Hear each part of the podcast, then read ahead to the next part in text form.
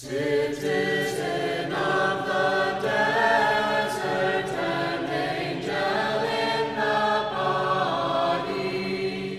listening to sermons from St. Macarius the Great Orthodox Mission in Hyde Park.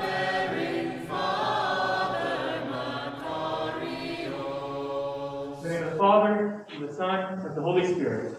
Amen. Lord Jesus Christ. Lord, The setting was the 8th century before Christ. And the big news of that time was the rise of the Assyrian Empire under the command of the great king Tiglath-Pileser III.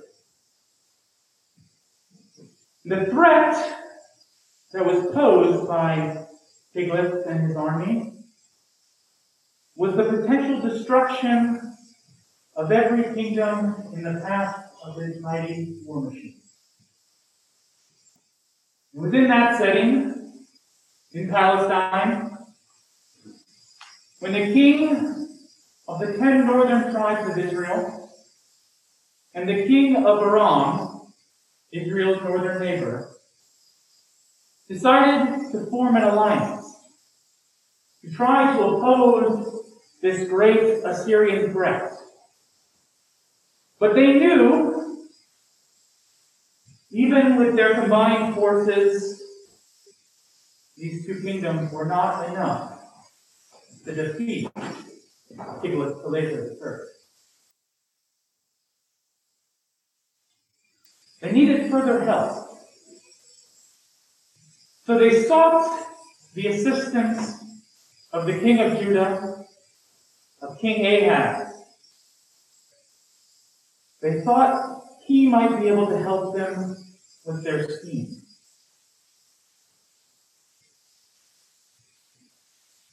So, the king of Israel and the king of Aram sought his aid, but King Ahaz refused.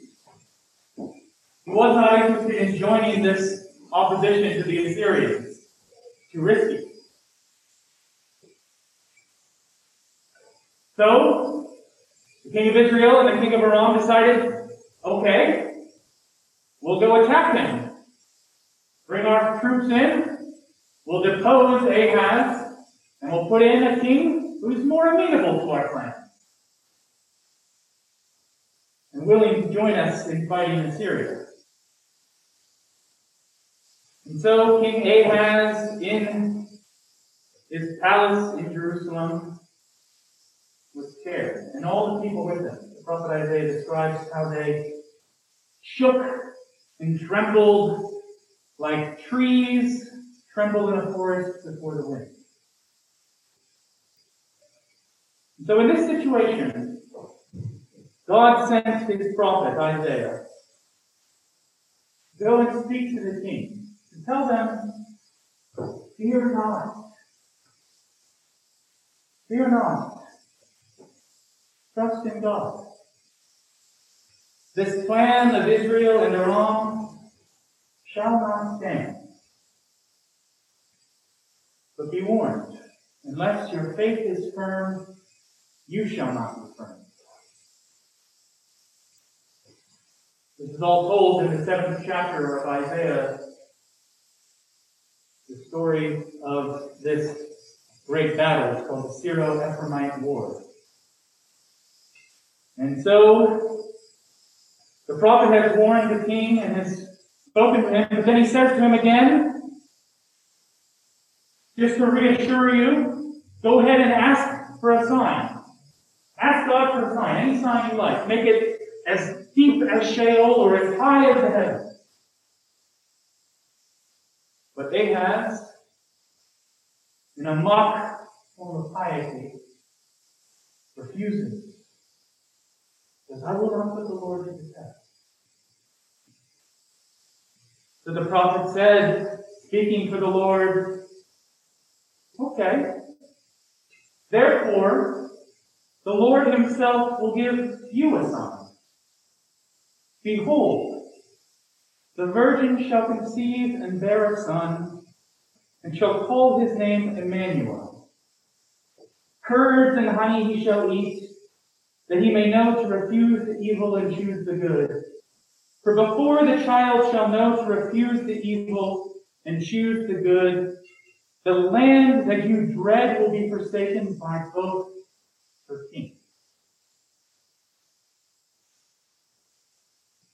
God promised this sign to King Ahaz, to all the people of Judah. And the sign and the promise was that God had not forgotten them. God had not abandoned them. God was still faithful. God was still with them. They need not fear. They need not fear this present military threat. Yes, the kings of Israel and the king of Aram, they would attack, they would bluster, but it would come to nothing. Yes, the Assyrian threat would rise, and it would threaten, but it would not overwhelm them. Why? Why would their plans ultimately be thwarted? Because, says the prophet Isaiah, Emmanuel, God is with us.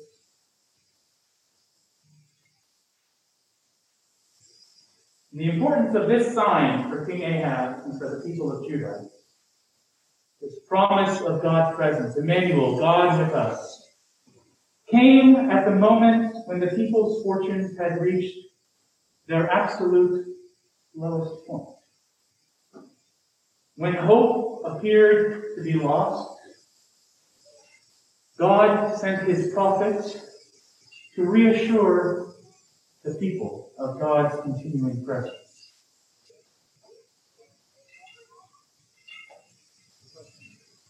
Now, fast forward eight centuries.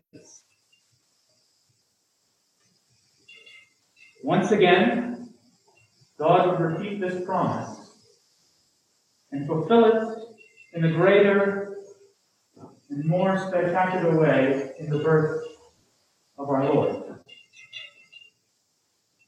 In the account of our Lord's Nativity, the evangelist Matthew describes the circumstances of his birth this way.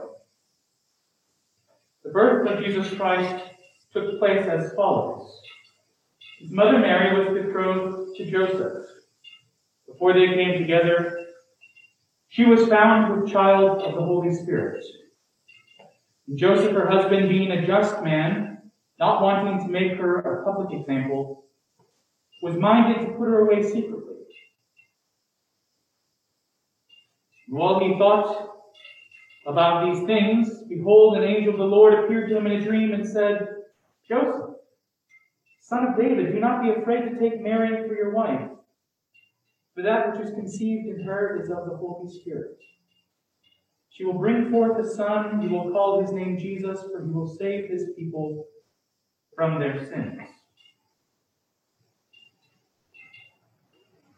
So all these things were done that it might be fulfilled what was spoken by the Lord through the prophet, saying, Behold, the virgin shall be with child, and shall bear a son, and they shall call his name Emmanuel, which means God with us.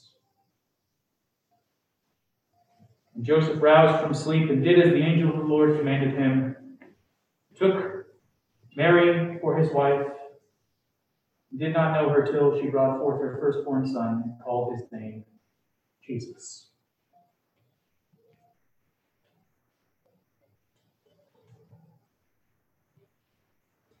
I thought in these three weeks that we have left before the Nativity of our Lord that we should reflect on some of these prophecies contained in Isaiah, these three prophecies of Emmanuel. God with us. See what the evangelist Matthew is telling us, what he's describing, is how the birth of Christ is the fulfillment of what our Lord had spoken all those eight centuries ago in a different context. The birth of this child from a virgin mother was truly the fulfillment and the greater fulfillment, even, than what God had spoken regarding Emmanuel, God with us. You see, for Isaiah, for King Ahaz, for the people of Judah, Emmanuel was merely a sign. Merely a sign of God's presence. But for us,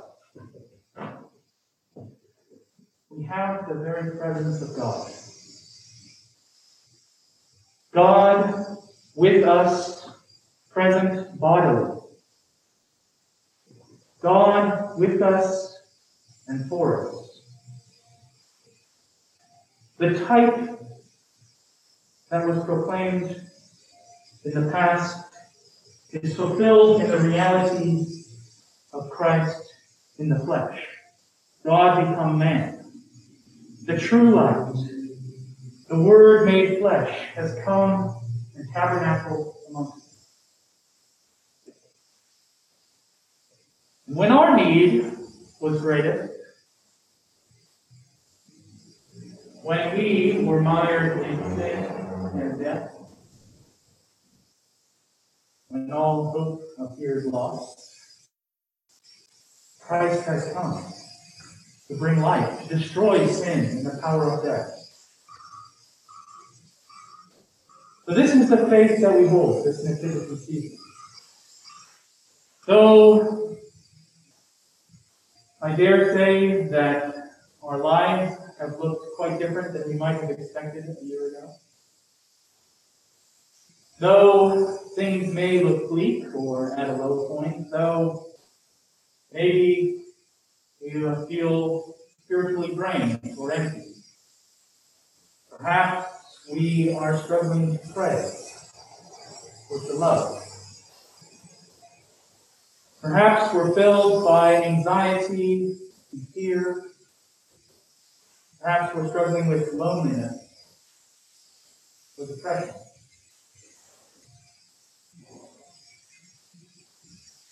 Whatever situation we find ourselves in this year, the message of God for us is the same one spoken in the 8th century, the same one spoken at the birth of Christ. That God has not abandoned us. God has not given up on us. Christ became one of us. And truly, God is with us.